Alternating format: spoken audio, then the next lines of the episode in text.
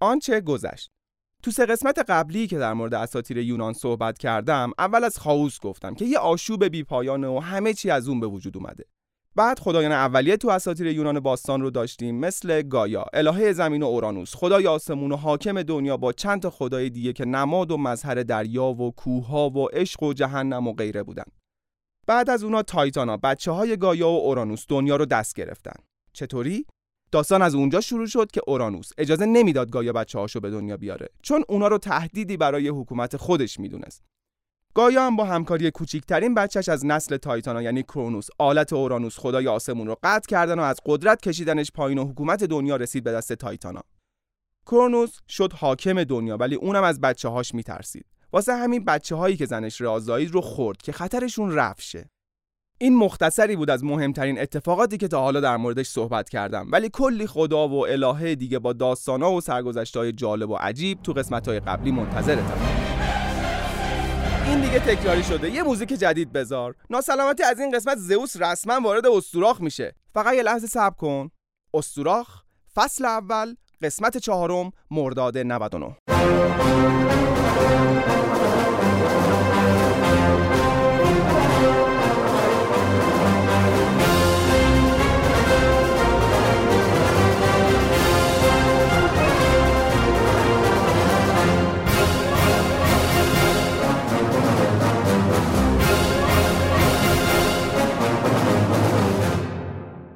بچه تو شکم رئال لگد می‌زنه. همین روزاست که به دنیا بیاد و باباش بیاد سراغش که بخورتش.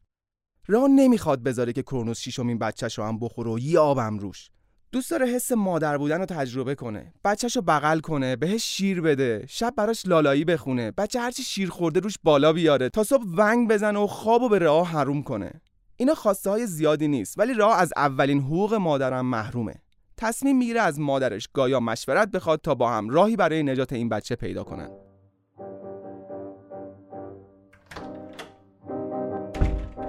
من و کرونوس به مشکل خوردیم. می‌دونستم کرونوس هم مرد زندگی نمیشه. چیکار می‌کنه؟ دست بزن داره؟ مواد می‌کشه؟ بد اخلاقی می‌کنه؟ نه اتفاقا این چیزاش خوبه. خیانت هم به اندازه می‌کنه. تنها مشکلش اینه که بچه هامونو می‌خوره. همین؟ یه جوری گفتی مشکل دارید فکر کردم چی شده. عزیزم این تو ژن ماست. مردای خاندانمون بچه که می‌بینن می‌خوان سر به نیستش کنن. تو کارایی که میگم و مو به مو اجرا کن حتما مشکلت حل میشه. نقشه گایا این بود که رعا دور از چشم کرونوس بره بچه شیشمش رو توی یه جزیره به اسم کرت به دنیا بیاره. بعد یه سنگ شبیه بچه پیدا کنه و بیاره بده کرونوس بخوره. خیلی هم دقیق و حساب شده. فقط یه سوالی که به ذهنم می‌رسه اینه که کرونوس فرق سنگ و بچه رو متوجه نمیشه. اگه اینو متوجه نمیشه پس چی رو متوجه میشه؟ رئا رفت تو جزیره کرت بچه رو زایید یه نگاه بهش انداخت و سپردش دست گایا. یه سنگ شبیه بچهش پیدا کرد و سریع رفت پیش کرونوس که شک نکنه. از اون ور گایا بچه رو برد توی یه قار تو جزیره کرت قایمش کرد. رئا رسید به کاخ کرونوس. سنگ قنداق پیچ شده رو تحویلش داد و گفت بگیر کوفت کن. ایشالا بپره تو گلوت خفه شی. ایشالا سنگ بشه بره تو کلیت بره تو صفرات کرونوس جواب داد حالا چرا اینقدر شلوغش می‌کنی؟ بچه خودم اختیارشو دارم دوست دارم بخورمش. زندانی کردن بچه تو شکم مادره که کار بدیه. خوردن بچه هیچ مشکلی نداره. ماشاءالله پسرمون چقدر توپر و سنگینم هست. آ قربونش برم. آ کرونوس جدی جدی سنگو خورد ککش هم نگزید. بچه داستان ما که اسمش زئوسه اینجوری از خورده شدن نجات پیدا کرد و راحت و آسوده تو بغل یه بز شیر خورد و خوابید. بله درست شنیدی. دای زئوس یه بز بوده به نام آمالتا فکر رئا با اون سختی بچه رو از دهن کرونوس نجات داده بعد سپردتش دست یه بز. البته تو بعضی منابع گفتن این آمالتا بز نبوده نیمف بوده. نیمف هم که در جریانی همون هوری خودمونه که به تعداد زیاد تو اساطیر یونان در دسترسه. رئا یک گروهی از جنگجوهای رقاص به نام کورت ها رو هم استخدام کرد که شبانه روز کنار قار برقصن و سپراشون رو به هم بکوبن تا مبادا صدای گریه زئوس به کرونوس برسه. انگار کرونوس همونقدر که چشماش ضعیف بود و فرق سنگ و بچه رو تشخیص نمی‌داده همونقدر گوشاش تیز بوده. شاید هم زئوس خیلی بلند گریه می‌کرده. خدا دیگه هیچیشون به آدمیزاد نرفته.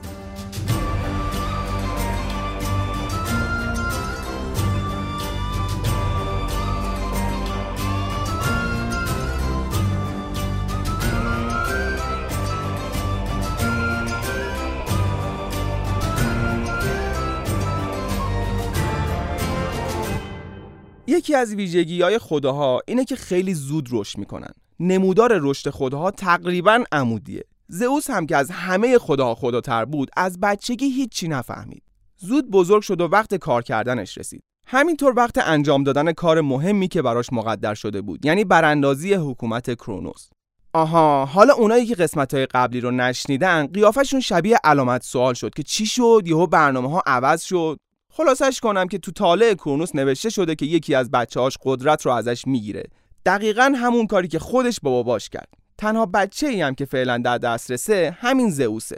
زئوس هر شب قبل خواب راه های رسیدن به کاخ کرونوس رو بررسی می‌کرد و تو رویاهاش به چندین روش باباشو شکست می‌داد. ولی خب بدون کار و درآمد رویا پردازی به درد نمی‌خوره. اون هر روز نیازمندی ها رو چک می‌کرد ولی حتی یه دونه کار هم که در شعنش باشه پیدا نکرد. تا اینکه یه روز به یه آگهی برخورد. به یک ساقی جهت کار در کاخ خدای خدایان کرونوس داست در دست نیازمندیم. های لازم شناخت انواع مشروبات الکلی و طعم آنها بر اساس برند و سال ساخت توانایی تهیه حداقل 120 نوع کوکتل تسلط به فتوشاپ و آفیس مهارت در تمیز کردن کف و کشیدن امتیاز محسوب می شود سه ماه اول آزمایشی بدون حقوق. شاید الان از این فرصت شغلی خیلی استقبال شه. چون انصافا نسبت به خیلی از شغلایی که این روزا تو سایت های کاریابی پیدا میشه شرایط بهتری داره.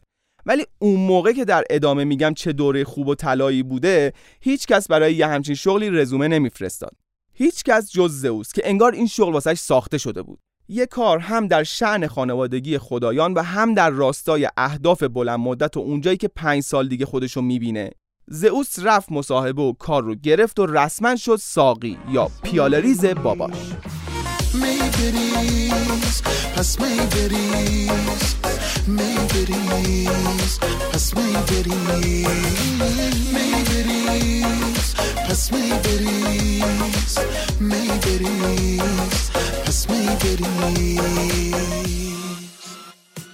همیشه پای یه اوسیانید در میونه. چون این داستان زندگی معروف ترین خدا تو اساطیر یونانه اوسیانیدش هم از همه اوسیانیدا معروف تره.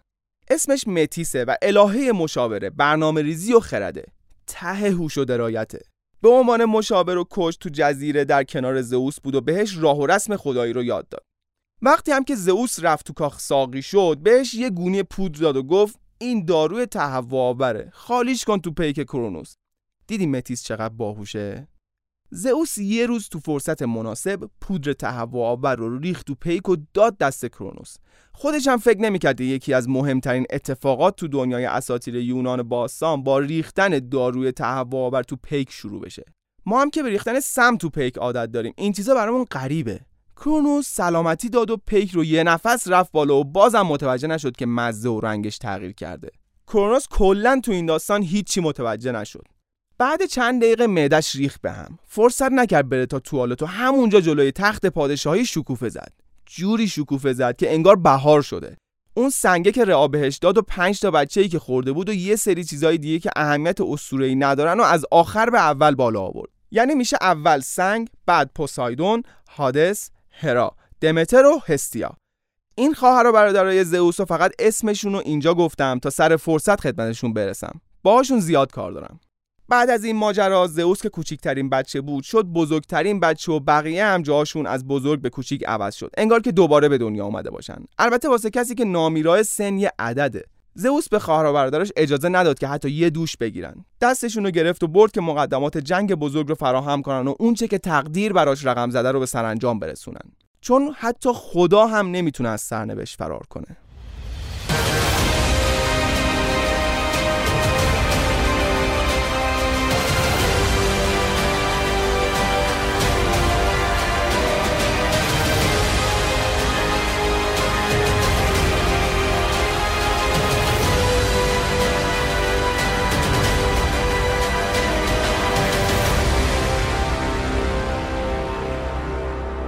جنگ بین خداها شروع شد.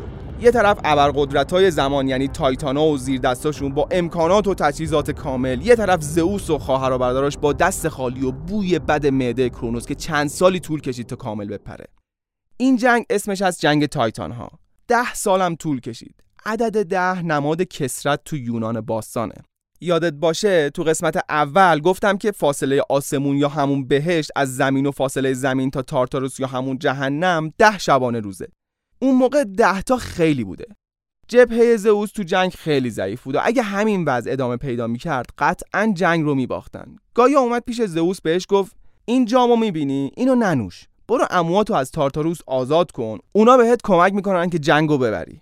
اموهای زئوس دو سری قولند سری اول سه تا قول چشم مسلط به امور فنی و ساخت و تولید به اسم سیکلوپا سری دوم سه تا قول با 100 تا دست و 50 تا سر. همیشه عصبانی و خشمگین به اسم هکاتون کایرها این 6 تا قول از وقتی به دنیا اومدن تو زندان بودن تا زمان جنگ. اول تو شکم مادرشون گایا و بعدش هم تو تارتاروس. حکومت ها عوض شدن خداها اومدن و رفتن. این 6 تا هنوز تو زندان بودن و هر روز نقشه انتقام میریختن. زئوس رفت این قولا رو از تارتاروس آزاد کرد. هکاتونکای را تا پاشون رسید روی زمین نفری 100 تا تخت سنگ برداشتن و پرت کردن سمت تایتانا تا آخر جنگ سنگ پرت کردن. سیکلوپا هم برای زئوس و دوتا برادراش یعنی پوسایدون و هادس سلاحهایی ساختن که بعدها تبدیل شد به یکی از نمادهاشون. برای زئوس دستگاه سائق زن ساختن که باش با دقت و سرعت بالا و برد زیاد رد و برق بزنه. این سلاح طوری ساخته شده بود که بتونه از زمین و هوا اهداف ثابت و متحرک رو با دقت برخورد میلیمتری بزنه و تا چندین هزار کیلومتر دور برش هر چی هست رو پودر کنه. به مرگ زئوس اگه دروغ بگم. با اومدن نیروی تازه نفس و سلاحهای قوی ورق برگشت و جنگ پایا پای شد. جنگی که دنیا مثلش رو هرگز به خودش ندیده و نمی‌بینه. جنگی که زمین رو به لرزه انداخت دریاها رو بخار کرد و آسمون رو سوزوند.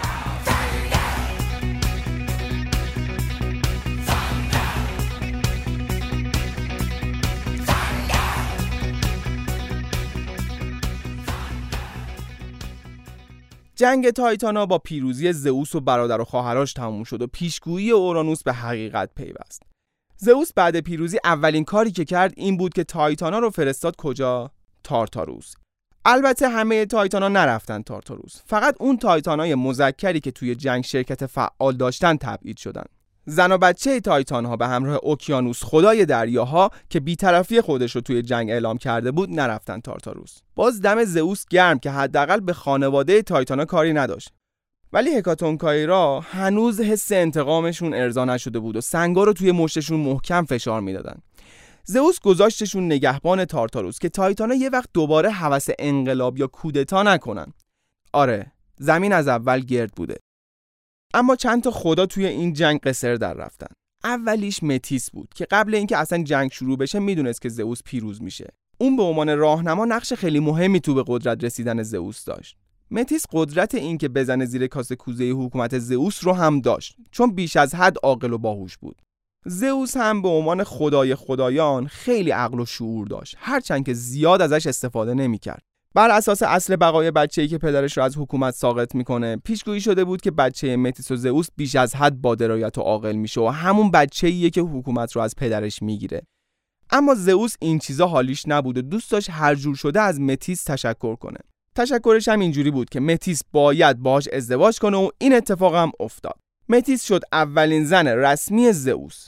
این داستان رو تا همینجا با پایان خوش ازدواج ببندم. تا قسمت های بعدی که دنبالش رو بگم براتون. دو تا تایتان دیگه هم بودن که وسط جنگ جبهه عوض کردن و از سمت تایتان اومدن سمت زئوس. تو قسمت قبل گفتم که پرومتیوس و اپیمتیوس و اطلس سه تا تایتان مهم و بچه های یاپتوس تایتان زندگی فانی و مرگ بودن. این سه برادر سرنوشت های متفاوتی داشتن. پرومتیوس خدای دوراندیشی و ژرفنگری و اینجور نصیحت هاست که گوش همه ما ازش پره.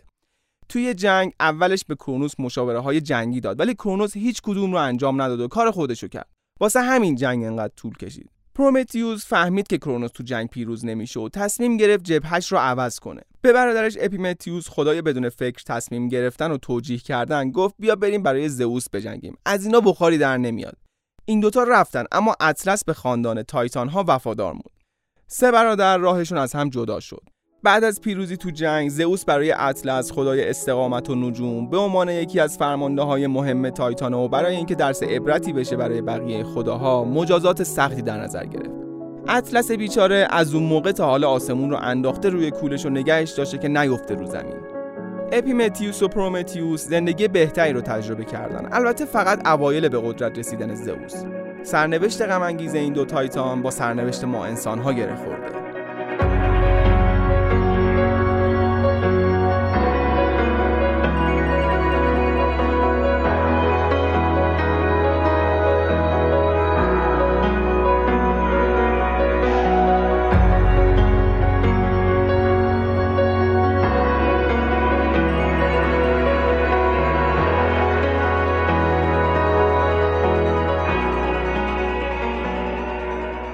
بذار یه موضوعی رو باز کنم که به فهمیدن بقیه ماجرا کمک که نمی‌کنه هیچ سخترش هم می‌کنه ولی گفتنش لازمه. اونم تاریخچه انواع و اقسام انسان هست. تو اساطیر یونان برعکس اساطیر خیلی جاهای دیگه آخر و زمان اتفاق نمیفته و حرفی از تموم شدن دنیا زده نمیشه. اما چند نسل از انسانها به وجود میان و منقرض میشن که تقریبا میشه گفت یه جور آخر و زمان واسه خودش. دوران زندگی انسان در زمان حکرانی خدایان به پنج دوره تقسیم میشه. هر کدوم از این دوره ها از دوره قبلی بدتر و مردم هر دوران می‌گفتن یادش بخیر دوران قدیم خونه ها حیاتدار بودن تخیارا تلخ بودن همون نمره بود. الان چی؟ همش گرونی فوش جاج هشتگ. نسل اول دوران طلایی نام داره. در زمان حکرانی کرونوس بچه خار مردم در صلح و آرامش و عشق و صفا زندگی می‌کردن. اونا اکثرا لخ بودن ولی وقتی می اومدن قشنگترین پیرهنشون رو تنشون می‌کردن. با خدایان مهمونی می‌گرفتن. احتیاج به کار کردن و سیر کردن شکم هفت سر آیله نداشتن چون از زمین و آسمون براشون غذا میریخت. مردم سالهای طولانی بدون بوتاکس و لیفت و کوفت و زهرمار و بدون هفتاد قلم آرایش جوون و زیبا بودن. پیر نمی‌شدن و مردنشون عین خوابیدن راحت بود. با شکست خوردن کرونوس از زئوس این دوران به پایان رسید. بعد از دوران طلایی نوبت به دوران نقره‌ای رسید. این نسل رو زئوس به وجود آورد و چون تجربه اولش بود انسان کلی باگ داشت. انسانای دوران نقره‌ای 100 سال طول می‌کشید تا به سن بلوغ برسن و وقتی هم بالغ می‌شدن به خاطر حماقت و نپرستیدن خدایان و پیری مفرد خیلی زود میمردن. پشتشون هم نوشته بود مید این چاینا تولید این نسل خیلی زود متوقف شد و زئوس رفت سراغ نسل بعدی. نسل سوم نسل برونزی بودن. مردمانی جنگاور و قوی و عصبانی. این انسان تا با هم چشم تو چشم می شدن بدون فوت وقت تیزی رو در می آوردن و زنگ می زدن بچه محلا خودشون برسونن. تمام سلاح ها و زره ها و حتی خونه های این مردم از برونز ساخته شده بود. مد بود دیگه. انسانای برونزی آخرش تو آتیش خشم و جنگ خودشون سوختن و نابود شدن و رفتن دنیای مردگان. یه روایت دیگه هم هست که میگه زئوس وقتی دید این نسخه از انسان ها هم خوب نشد طوفان و سیل فرستاد و این نسل منقرض شدن. نسل چهارم نسل نیمه خداها و قهرمانای یونان مثل هرکول و آشیله. مردمان این دوره همش به فکر افتخار آفرینی و گذر کردن از خانا بودن و وقتی هم که میمردن می‌رفتن یه بخشی از دنیای مردگان که جدا از بقیه بخشا بود و اونجا خوش و خورم بودن. این نسل پارتی داشتن. اما نسل پنجم خود ماییم. همین انسانای فانی که هر روز باهاشون سر و کله می‌زنیم. اسمش دوران آهنه. دوران رنج و زحمت مداوم. دوران ظلم و بیعدالتی و احترامی تو این دوره بچه ها پاشون رو جلوی پدر و مادرها دراز می‌کنن. برادر خواهرها سر ارث و میراث 20 سال با هم قهر می‌کنن. مشاور املاکی برای کمیسیون بیشتر خودشون رو دو طرف معامله رو جر میدن و خیلی اتفاقات دیگه که خودت بهتر می‌دونی. خدا هم به انسانای این نسل گفتن حالا که اینجوره لقتون ما دیگه کاری با شما نداریم و جدی جدی ما رو ول کردن به حال خودمون.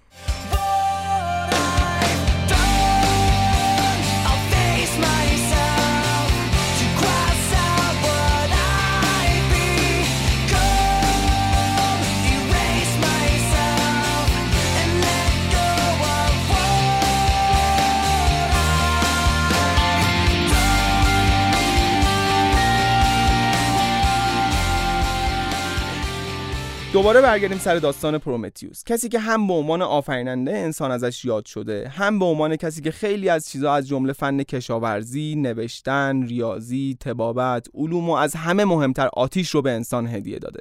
کسی که به خاطر انسان سالها شکنجه شده و سختی کشیده. کسی که انسان رو از خطر انقراض نجات داده. اون کسی نیست جز پرومته یا پرومتیوس آتش آور که خیلی به گردن شما انسانهای فانی حق داره.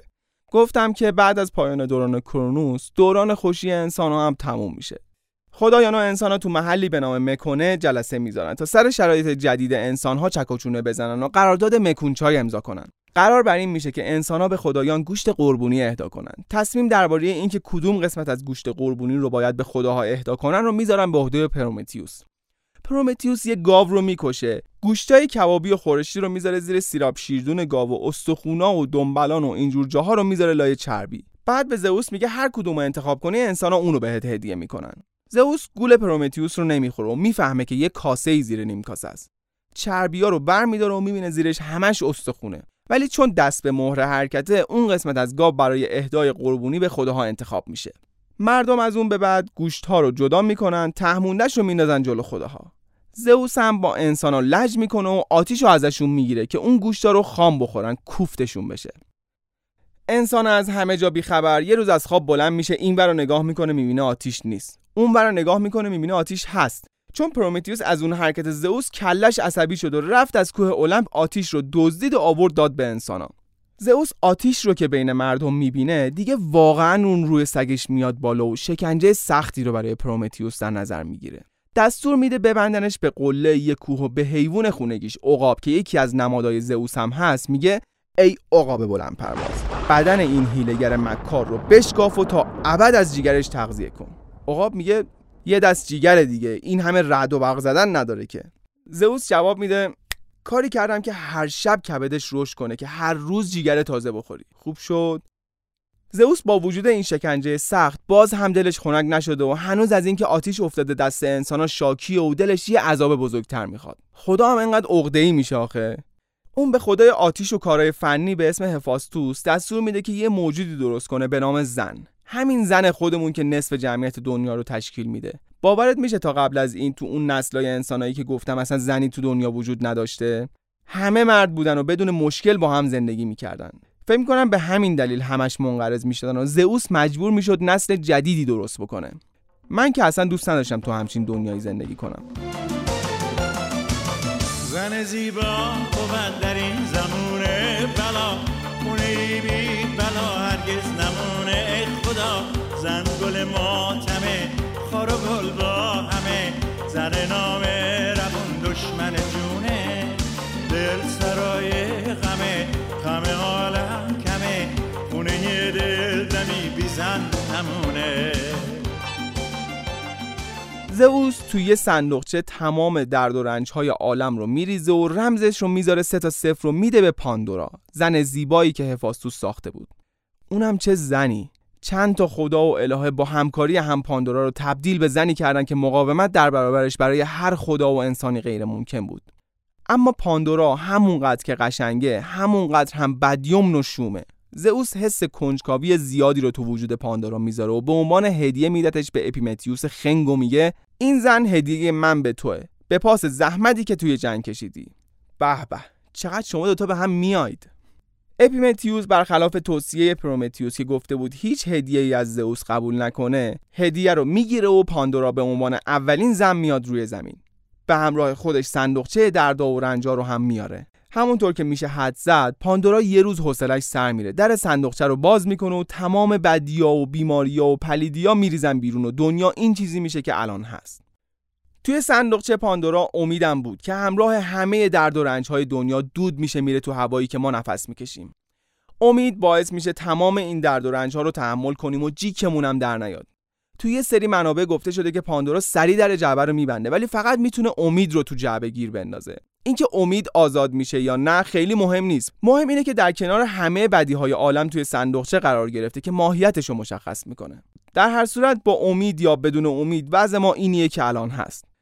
این داستان رو همینجا میبندم و بیشتر کشش نمیدم. سکسیست که دیگه بوق نمی‌خواست. گیری افتادیم ما داستان پرومتیوس و آفرینش انسان نسخه زیادی داره که همشون جذابن. من یه روایت رو تعریف کردم. بقیه رو هم به مرور توی page و کانال استوراخ می‌ذارم. ولی اگه خودت علاقه مندی در موردش search کن و بخون و لذت ببر. البته داستان پرومتیوس ادامه داره و همینجا ختم نمیشه. بقیهش رو تو جای خودش تعریف می‌کنم.